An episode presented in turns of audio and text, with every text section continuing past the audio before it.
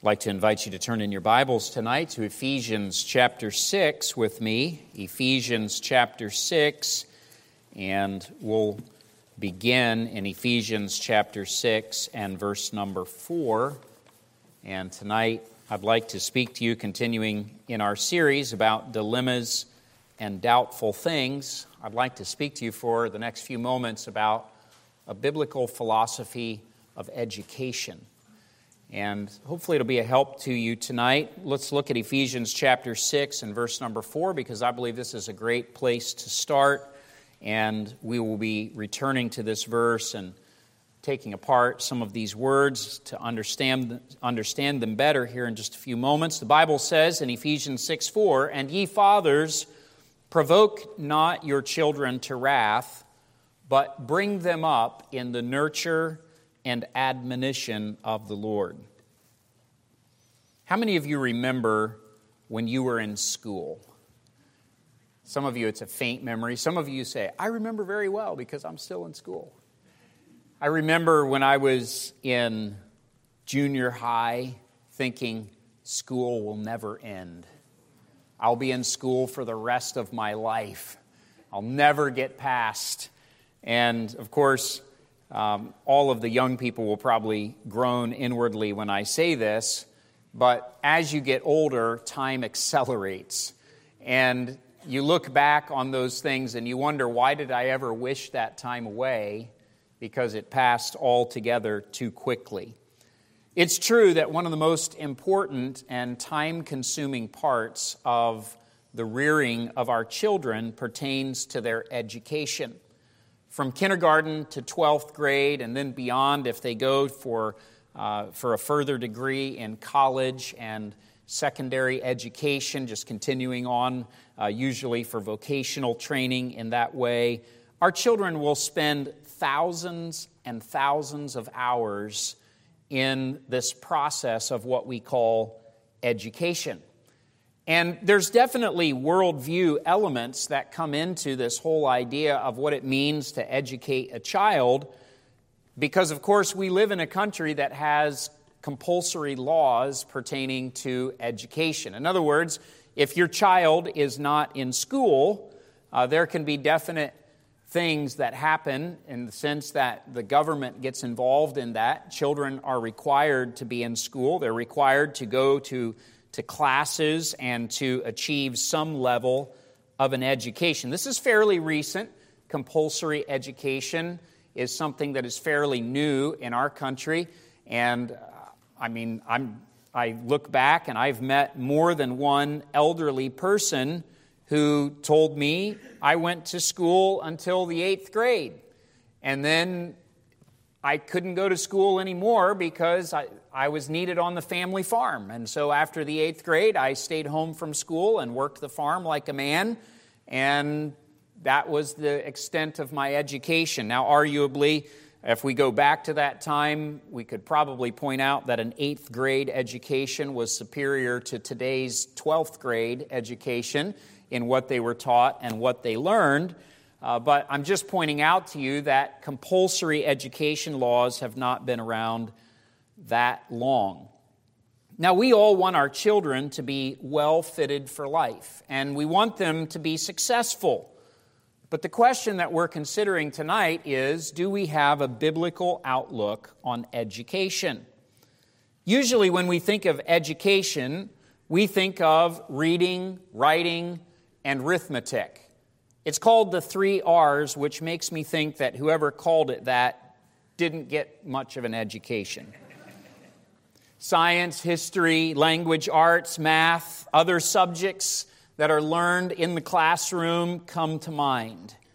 And we think of education of, I want my child to get an education. It's not a bad goal. It's certainly profitable for our children to learn to read, to write, to do math and to understand basic facts of science and history. As we think about education, there's three basic approaches to achieving this, what we'll call classical education, the, the learning that is required uh, of a child so that by the time they get to 12th grade, uh, hopefully around the time they're 17 or 18 years old, they're going to graduate from high school and they're going to have some form of an education. Three primary ways to achieve this goal. Of course, there's public education. We're all familiar with public education. There's, uh, there's elementary schools and middle schools and high schools sprinkled throughout all of our communities. We pay tax dollars to support that public education and to underwrite that. And of course, uh, that pertains to the what most people think of when you say you're going to school. They think, oh, you must be in this in this school district. You must be at Emmaus High, and uh, or you must be over at the middle school over here. And we we frequently um, and you know because we homeschool, sometimes our children are out with us during the day uh, at different times, and someone will say, "Are you off school today?" And uh, it's complicated. All right, so uh, talk about that. Usually we say, "No, we homeschool," and sometimes we run on a different schedule, and all of that is fine. So there's public education. Eh, more recently, especially during the 1970s, Christian education became very popular. A lot of churches started Christian schools and this was an answer to what many Christians believe to be a crisis in public education. I'll point out that I think that crisis has not gotten better, but it's gotten worse. And so many churches had the burden to start Christian schools. They went through the process of being licensed in their states as educational facilities, private schools, and began to offer an education uh, for the children of parents who wanted to put their children through an education program that was Bible centered. And of course, we still have many Christian schools around today, although I'll point out to you that uh, in some, some places the enrollment in Christian schools is declining seriously. And then the third approach, which we must consider, is called homeschooling. And this is the idea of educating your child at home. The parents take the responsibility for that education. They teach their children in the home. And uh, of course, there's a lot that's involved in that. Homeschooling uh, was, was actually the normal way of getting an education for a long time in our country. And then public education became very popular. And eventually, homeschooling was almost unheard of, and in many states was illegal and had, uh, in order for homeschooling to become a possibility, there were many uh, groups that went to legislatures and began, legis- uh, again, pressing legislators for passing laws to make it legal for parents to school their children at home. Different states have different regulations for homeschooling. Pennsylvania, the state of Pennsylvania, happens to be one of the strictest states in regards to homeschooling laws and oversight of of children and families that choose to homeschool, and there's a lot of things that homeschooling families must do in order to be classified as homeschoolers. I'll point this out to you. Homeschooling is not just something that Christians do. In fact, in this district, uh, East Penn School District, where we currently are, uh, we were surprised when we began interacting with the school district as homeschoolers that there are a multitude of homeschoolers who are in this district. Not all of them are religious, and especially since COVID, a lot of families, an increasing number of families, have chosen to begin homeschooling their children for one reason or another.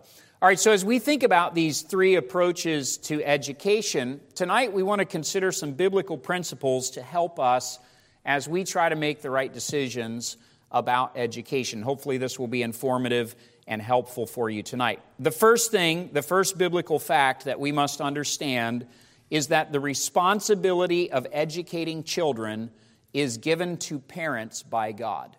It is the parents' responsibility that their children would be educated.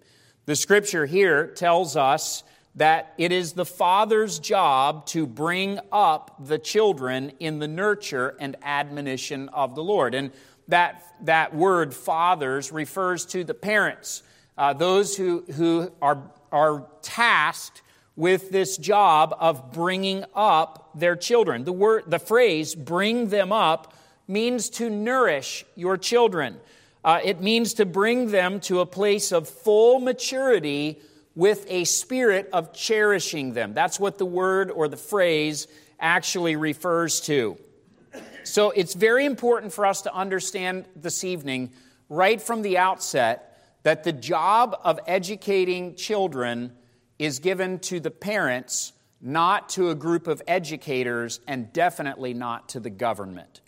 It is given to the parents. That is their responsibility. This is not only a responsibility of parents, but it's also a right of parents. It is something that they ought to do, and it's something uh, that they are blessed to do.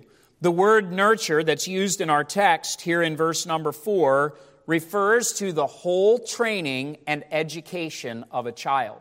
That's what the word actually means. It's the whole training and education of a child. Now, we're going to notice something about education in the Bible in just a moment, but understand that it is clear in Ephesians 6 4 that parents, fathers, are given the responsibility to make sure that their children are brought up in the nurture and the admonition of the Lord.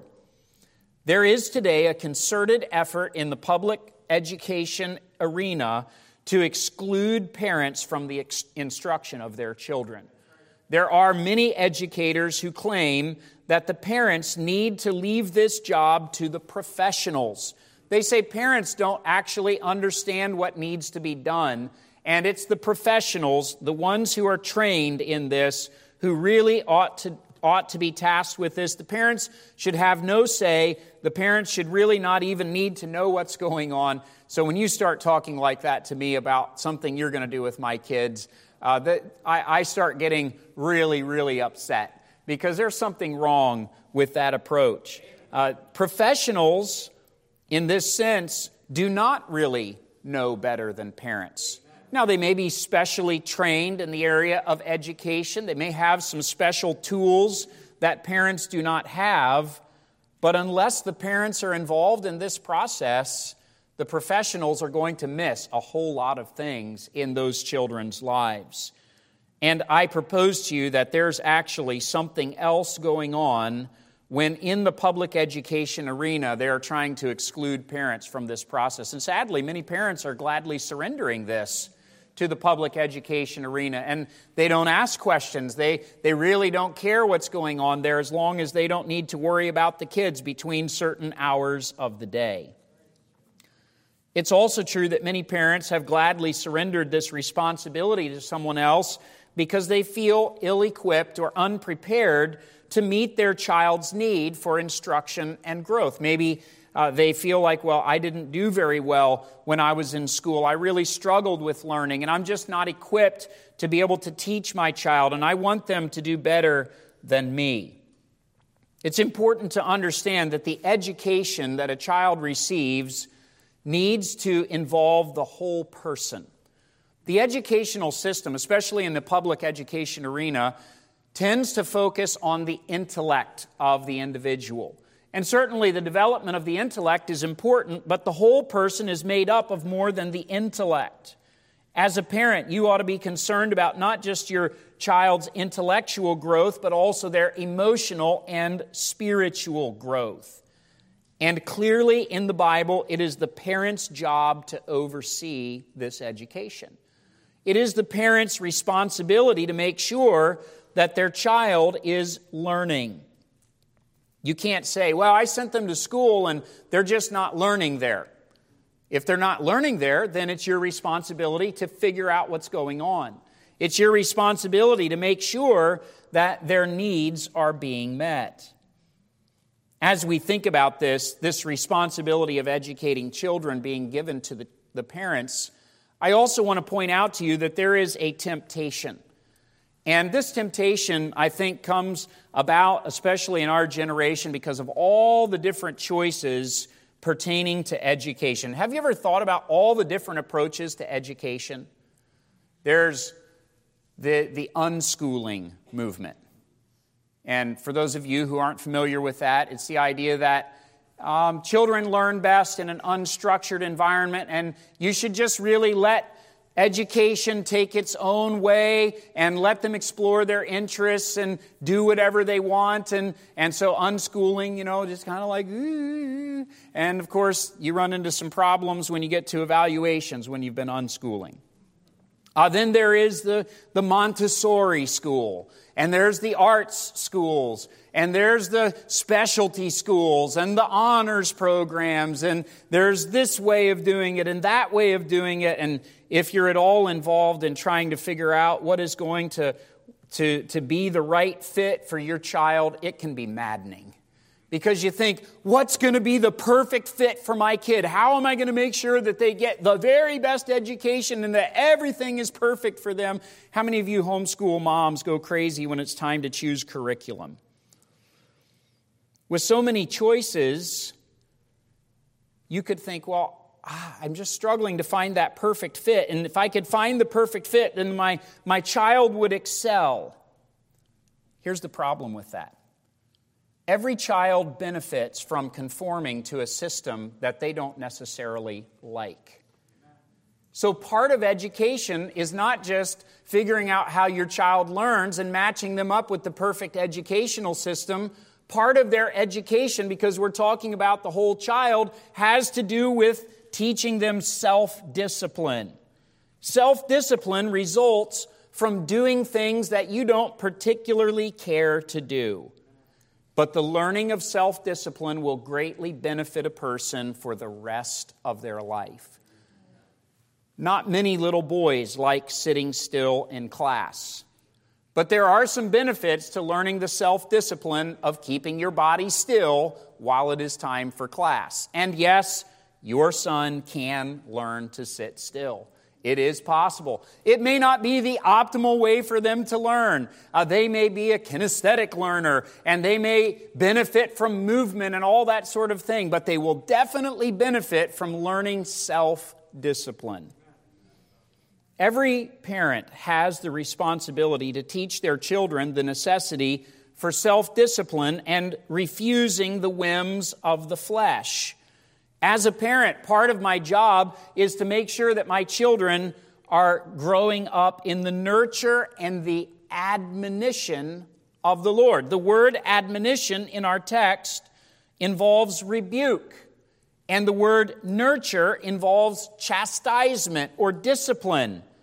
This means that as a parent, there is an element of discipline that's involved in education and it is the parent's responsibility to make sure that this is taking place.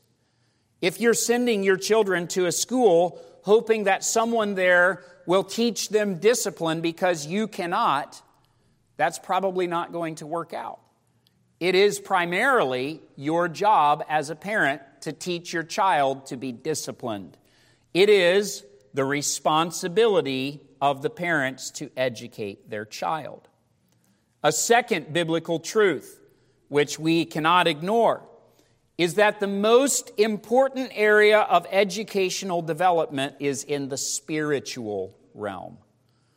The most important area of educational development is in the spiritual realm. Now, tonight, our country and culture places a high premium on intellectual development, which could lead to worldly and financial success. Many parents want their children to become respected members of society. They want their children to hold jobs and careers that will bring prestige and wealth.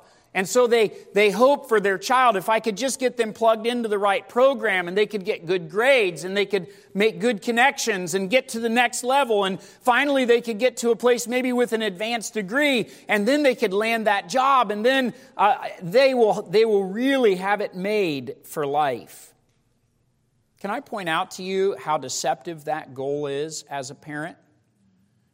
Because for many parents, the way that we are parenting is from a position of pride. We see our children as an advertisement of how well we are doing as an individual ourselves. And if our children get to a place where they are successful, we can say, Look at my kid. Look how good they did. Aren't I a great parent? It's a temptation that we have to watch out for. It's not a good idea to parent from this position because I guarantee that at some point your children are going to humble you, especially if you are getting your respect from their accomplishments. Turn over to Proverbs chapter 1 and verse number 7. I want to dwell on this thought that the most important area of education is spiritual development. Proverbs chapter 1, verse number 7. The fear of the Lord is the beginning of knowledge, but fools despise wisdom and instruction. What kind of an education can someone get if the fear of the Lord is excluded? They may learn some things about the world as it is. They may get some facts and figures. They may excel in the language arts. But the truth is, if they never develop the fear of the Lord, they haven't even begun to know anything. They will profess themselves to be wise and become fools. And sadly, this is the superstructure that holds up our current public education system. In that system, the fear of the Lord is purposely excluded. It is not possible to speak about the Lord and respect for the Creator and respect for the laws of God. These are things that are off limits to be discussed in the public education realm. And so we see right away that there's a problem in that realm. Now, we should be highly concerned that our children are developing spiritually and not just academically. Jesus asked, What will a man give in exchange for his soul? And I ask you, parents, have we been successful parents if we cared for our child's intellectual growth but neglected their soul? This is going to involve teaching them and challenging them to have a real relationship with God. And it will also involve an emphasis on character. In other words, there's much more to education than making sure that your child meets the educational criteria that the state sets. I sincerely doubt if anybody down at the school district who's monitoring your homeschool progress cares about your Bible class or your progress in your relationship with God. But according to the Bible, this is where education begins, and this is everything about education. In fact, I dare you to look in the Bible and find an example of education that is excluded from a right relationship with God. Except for, and you will, the only thing you'll find is those who were blatantly heathen and rejected God.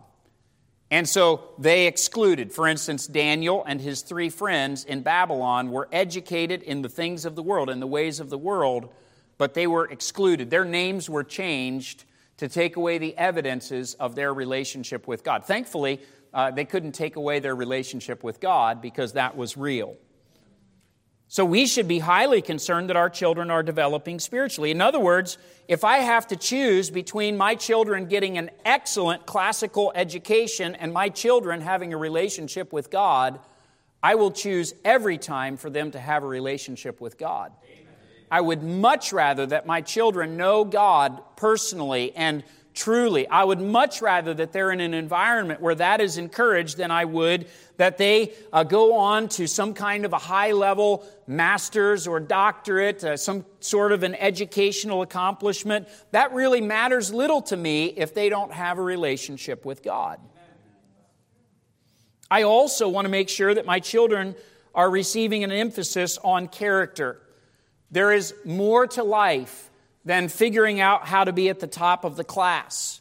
There is more to life than getting to the place where you excel financially and in your career.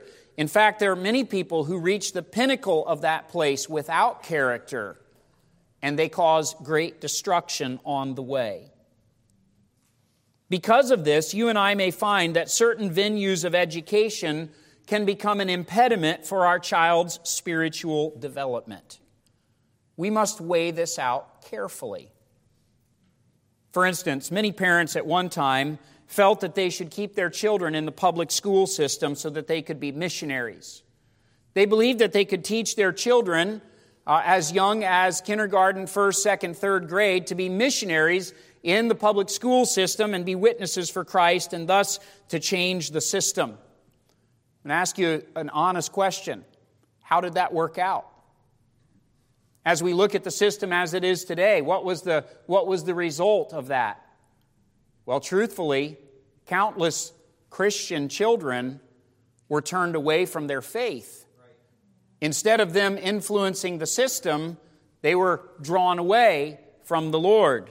And that is a great tragedy. Are children really equipped and prepared to be evangelists in the face of an aggressively godless system of education? I don't believe so.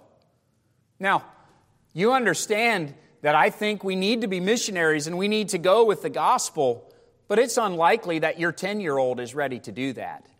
Uh, they're in a place where they're very impressionable, and especially in the face of an adult who has been carefully trained in how to change the mind of a child to come into conformity with the worldview that is acceptable in our culture, they will be hard pressed to stand their ground. Unfortunately, even many Christian schools may place your child for hours every day under the influence of peers and or faculty that do not hold your values and doctrinal beliefs. I'm saying to you be very very careful the choices that you make. When you put your children in an environment for hours and hours every day, that is going to be a primary influence upon their heart. You should carefully consider your child's spiritual development and how that can be best facilitated and improved. How can I best meet my child's spiritual needs? So instead of thinking, how can I best meet my child's educational needs, and then we'll figure out how to plug the gaps with the spiritual side, let's think about how can I meet my child's spiritual needs, and then figure out how the classical education fits into that. Does that make sense? In other words, that should be the priority.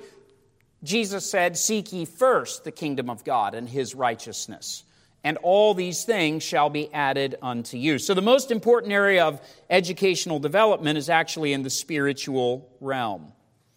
A third principle from the Bible that we should consider as we think about education is that though the responsibility is given to the parents, there will always be a need for other instructors. And this is where the homeschooling movement gets astray at times. Because sometimes homeschoolers begin to think, our family, that's enough. We have our family. We have mom, dad, children. We're doing what God told us to do, and, and this is enough. This is exactly what we need. But the truth is that God has designed us to need more instructors. He's designed us in such a way, and you say, oh, wait a second, Pastor, are you saying that God's design isn't sufficient? No, I'm telling you that God's design is beyond the family. In other words, God is the one who designed the family, but God is also the one who designed the church. And the church is a place of instruction. If you study it out in the scriptures, you'll find that the church is a place where teaching ought to take place. In fact, it's a primary part of the commission that God gives to the New Testament church, teaching them all things whatsoever I have commanded you. So it is the purpose of a church, it is the function of a church to provide for spiritual education. It is the purpose of a church to come alongside parents to help them in the discipleship of their children. It's not God's will for your family to be walled off from all other influences that could exist. If that was the best way to do things, then we should all quit our jobs, sell whatever property we have, move as far away as we can from civilization, and live in a place where we never talk to anyone. But that's not what God has called us to do. As parents, God has called us to involve other instructors in our child's life. Now, when we think about the mission or the function of a church, we understand that teaching them to observe all things that Jesus has commanded does not have an age limit on it. That's not something just for children or just for adults or just for the elderly. It's not just for uh, those who are single, those who are unmarried. No, actually, this is a main component for every age level that is represented in a New Testament church. And this is why we do our best in our children's ministries to make sure that it's a time of biblical instruction, though obviously age appropriate. Uh, uh you know, you'll have a hard time with the two year olds preaching them the same kind of message that they're going to receive in the, in the auditorium with the adults. They can certainly sit still, but they're probably not going to digest it very well. So we want it to be age appropriate, but we want to make sure that that class is not just entertainment or fun, it's a time for instruction in the things of the Lord. Incidentally, this is also why we have a Christian school. And it is ours, our responsibility to do our best to help the families of this church in this arena, this area of education. God blessed uh, our church with the opportunity to have a Christian academy a number of years ago. Uh, I was actually in the second graduating class of our academy. And so I was blessed from the time that we moved here. I was in sixth grade uh, to go through our Christian academy and eventually to graduate in 12th grade from Emmaus Baptist Academy. Mr. Anger was one of my teachers, and sometimes I didn't like him very much.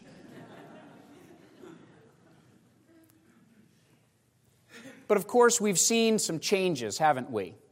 We've seen some things that have, that have begun to be a little different. I think at that time in our church, the vast majority of our families sent their children to our academy.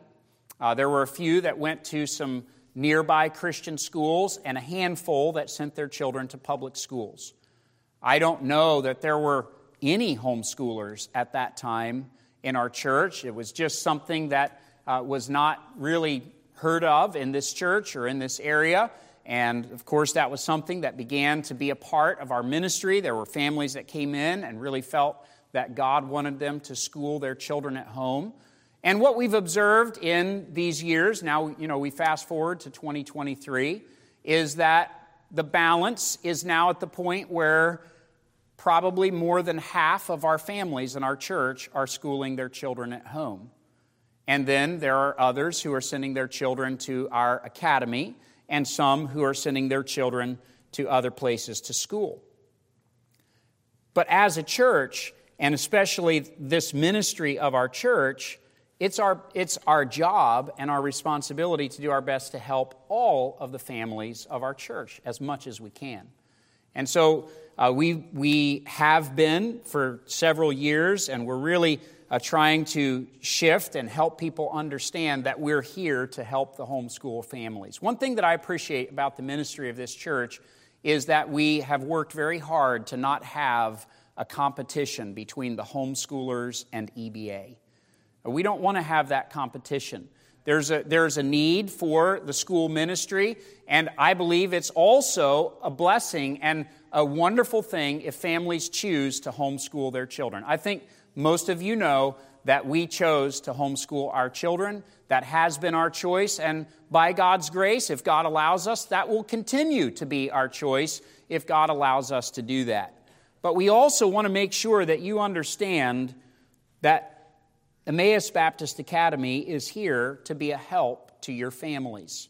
And so there's a lot of opportunities to be involved in that ministry, to be a part of that. And Brother Anger, of course, has a heart for homeschoolers and a lot of uh, very important knowledge for homeschool families who need to navigate the laws of our state. And so he's a great help in that area. And you should take advantage of that if you can. If you need some help, I'm sure he'd be glad to help you. We also have made our school available as a, a homeschool co op or cooperative for those families who would like to take advantage of some of the extracurricular activities as well as some of the classes that may be a little more challenging for you to teach at home, and there may be some expertise here. And so, this is what I'm saying there's a need to involve other instructors what you find as a parent, especially as a homeschool parent, is that you eventually run up against some things that you just don't know much about. And unless you're going to take a college level course and learn about it, in order to teach your child, which is certainly a possibility if you have the time to do that. But eventually, you're going to come to some things that you are not able to teach your child. That's a humbling thing, isn't it? To say, this isn't something that I understand well enough to teach my child. And yet, we want you to know that there are resources that are available for you to be able to take advantage of. Now, when we think about uh, that being the ministry of our Christian school and trying to uh, come behind and help the, the different families of our church, and then we're thinking about this idea of involving other instructors. How do we involve other instructors? Well, I think as a parent, you would be wise to carefully choose who is going to have a positive influence on your child. Who are you going to allow your child to be shaped by?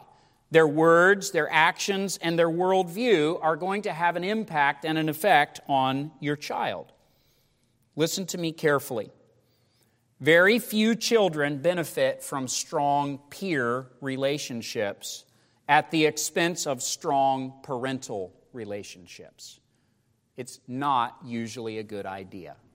And yet, in our world, it's most important to many people to make sure that their children have friends.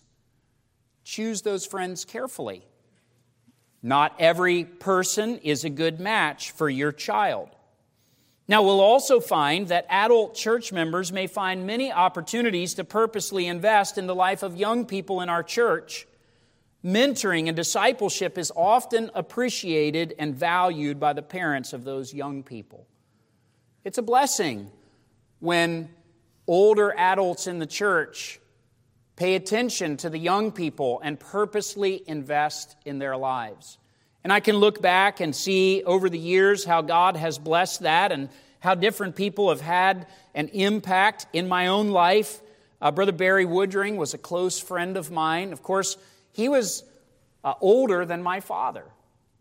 And yet, uh, we had a, a, very close friendship and we spent time together, and I appreciate still his mentorship in my life.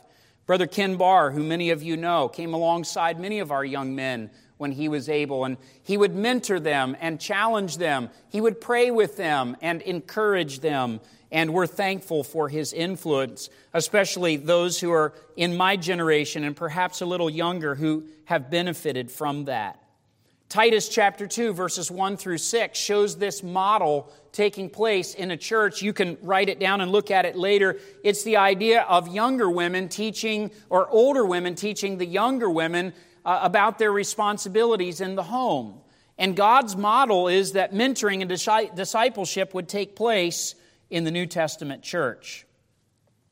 Now, we believe, and Brother Anger and I have talked about this extensively, we believe that our academy fills a need in this arena of education. It's not our desire to come along and take over the education of your children, but rather it is to come alongside and to help you fulfill the responsibility that God has given you. For instance, I will be teaching this year the 11th and 12th graders in a worldviews class. I've taught that class every other year for the last, well, I can't remember how many times I've taught it, but it is a wonderful time together as we learn about what's going on in the world and how do we digest this biblically? How do we analyze this? And it gives me an opportunity to interact with your young people and to challenge their thinking and hopefully prepare them for the world that they're about ready to step into.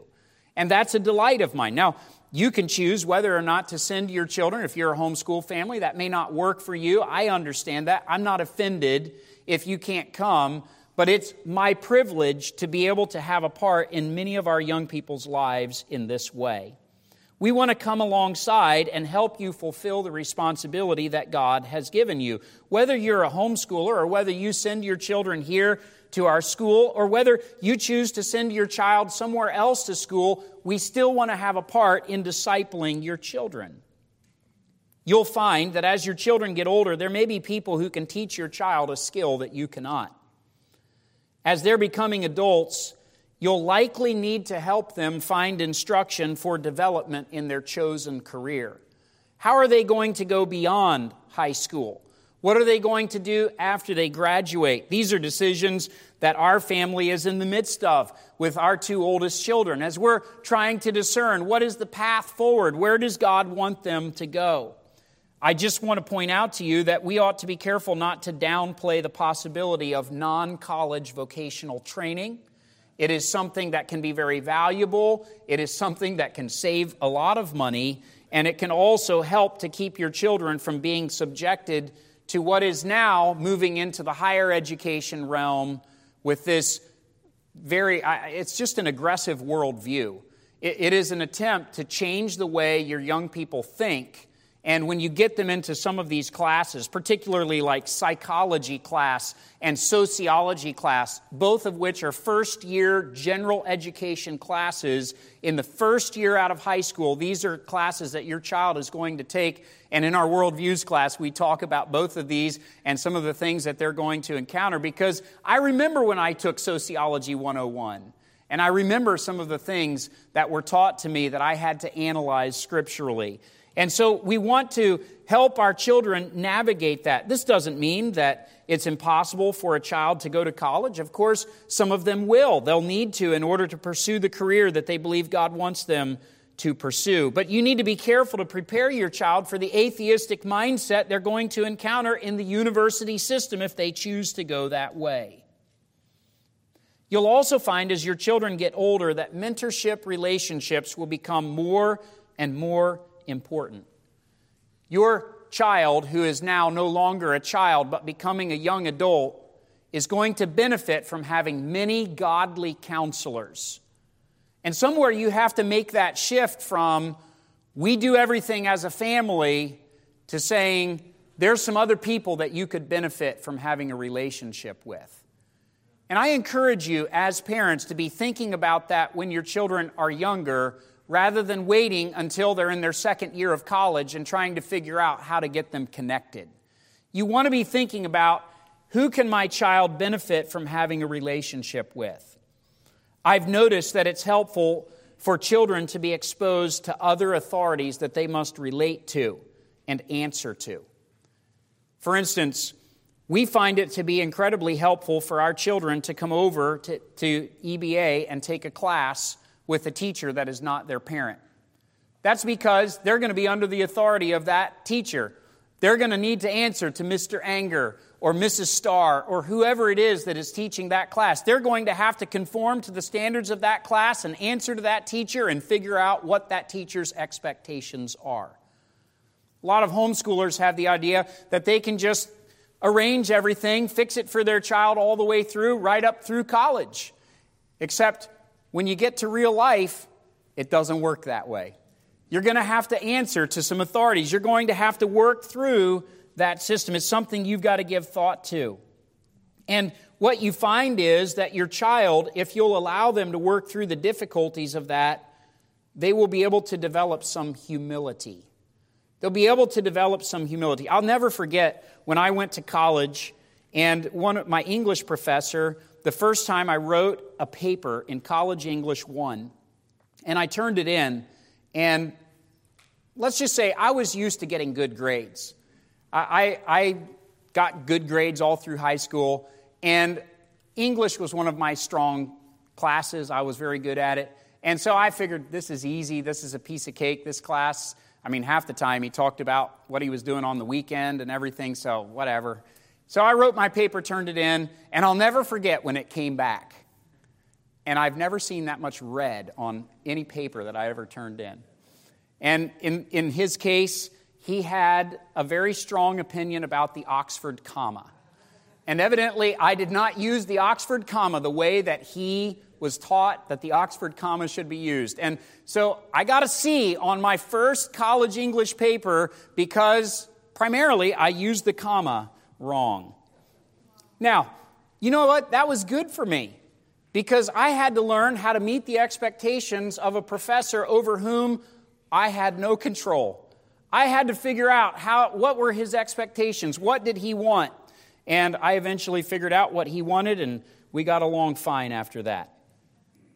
But it is good for children to develop humility. It's not good for parents to rush in at their children's defense and come and fix everything with teachers and say, This isn't fair. You've got to change this. Why are you doing it this way? Why are you doing it that way? It's good for your children to learn how to deal with authority and how to work through things. You know, it's even good for your children to be under authorities that they don't like. And you say, Well, I'm always going to try to find somebody that they like. That's not necessarily wise. As adults, are you always under people in authority that you like, that you get along with? Probably not. You probably have to learn how to deal with people that rub you the wrong way and happen to be your boss. So, what are you going to do? How are you going to teach your children how to work through those things? Now, of course, as we think about this need to involve other instructors, you and I should be preparing our young people to influence others for the gospel and righteousness. Our goal is that as they grow and mature, that they'll get to the place that rather than being influenced, they will be the ones who are influencing. They are the ones who know where they stand. They know what they believe. They know what their principles are. And they're bold enough to share with others their faith so that when they go out into the world, instead of being swayed by the world, they themselves are salt and light. But we're going to have to teach them how to do that. And you don't generally teach them to do that by throwing them in the deep end. You're going to have to disciple them along the way and help them to learn what it is to stand for the things that they believe in. So there's a need to involve other instructors. Are you with me still? The responsibility of educating children is given to parents. Whether you send your children to a school or whether you educate them at home, it is your responsibility that your children are educated with a whole education. The most important area of development is in the spiritual realm. There will be a need to involve other instructors. Number four, I'd like to finish with this quickly. God has a different measurement of success. To many parents, success is did my child graduate magna cum laude? Did my child have a 4.0? Did my child go on for an advanced degree? Did my child go to a career in which they excelled? And did they end up with a high powered job where they were making a lot of money? Did they get to the place where they were an entrepreneur and other people looked at them with respect? Of course, in our society, did they get to the place where they got a job that everybody looks at and says, now that is success? I remind you tonight, God has a different measurement of success. In fact, in Joshua chapter 1 and verse number 8, God closely links success as he sees it to the Word of God. And he tells us that this book of the law shall not depart out of thy mouth, but thou shalt meditate therein day and night, that thou mayest observe to do according to all that is written therein, for then thou shalt make thy way prosperous, and then thou shalt have good success. I believe biblically, success is finding God's will and doing it. We want our children to pursue and complete God's will for their lives. This may mean that they're not going to go on to achieve the laurels of the world. They may not get an Ivy League education. They may never get a graduate degree. They may not even get a bachelor's degree or an associate's degree. But we should be content with our children doing the will of God. Your child may never get a high powered career. They, they may never be seen by other people in the world as some kind of a stunning success. But if in God's eyes they are a success, that is real success. As we think about education, we say, what is the goal? What do we want to achieve? Where are we going with this? Well, ultimately, if you give your child a passion for God, a thirst for learning, and a desire to achieve God's will, they will be well suited for life. No matter what they end up doing, you'll be glad that they have pursued God's will for their life. At the end of life, you and I will find that degrees, accomplishments, dollars in the bank, respect from the world are all quite meaningless. But what really matters is the smile of our God. God has a different measurement of success. So let's make sure that we are applying that measurement even in this area of the education of our children. So I ask you to consider, as you weigh this out, of course, here we are the beginning of August. Uh, some of our homeschool families have already begun their journey for this year, and pretty soon it's going to be time for Emmaus Baptist Academy to have their first day of class, and, and the school year is going to be getting kicked off. And uh, obviously, we're coming up on the time when all of the public school districts are starting. As you're thinking about your child's education, I want you to try to think about it biblically and just ask yourself do an evaluation. Are we on the right track? Are we, are we headed the direction that God wants us to head? Many of you are here in the auditorium. You say, I'm long past this. My kids are graduated. Whew, I don't have to look at any more report cards. Don't have to do any more late homework assignments. Sit there and keep my child awake to get their work done before the next day. I'm so glad those days are over. But what an opportunity you have as older adults in our church, what a privilege you have to be able to look around and invest in the lives of the young people that God has given to us. Just recently, someone was visiting from another state in our services. And he looked at me and he said, You have a lot of kids here. And we do. We're blessed. God has been good to us. He's given us many young people. Those young people bring joy and vitality, and yes, a few messes to the church property. But what an opportunity for those of us who are a little farther down the road of life to be able to look around and see who we can invest in and ask God to give us the opportunity to be able to help these young people develop a passion for God, a real relationship with Him, a, a thirst for following after the will of God. And if we can if we can input that into the lives of these young people and see them go on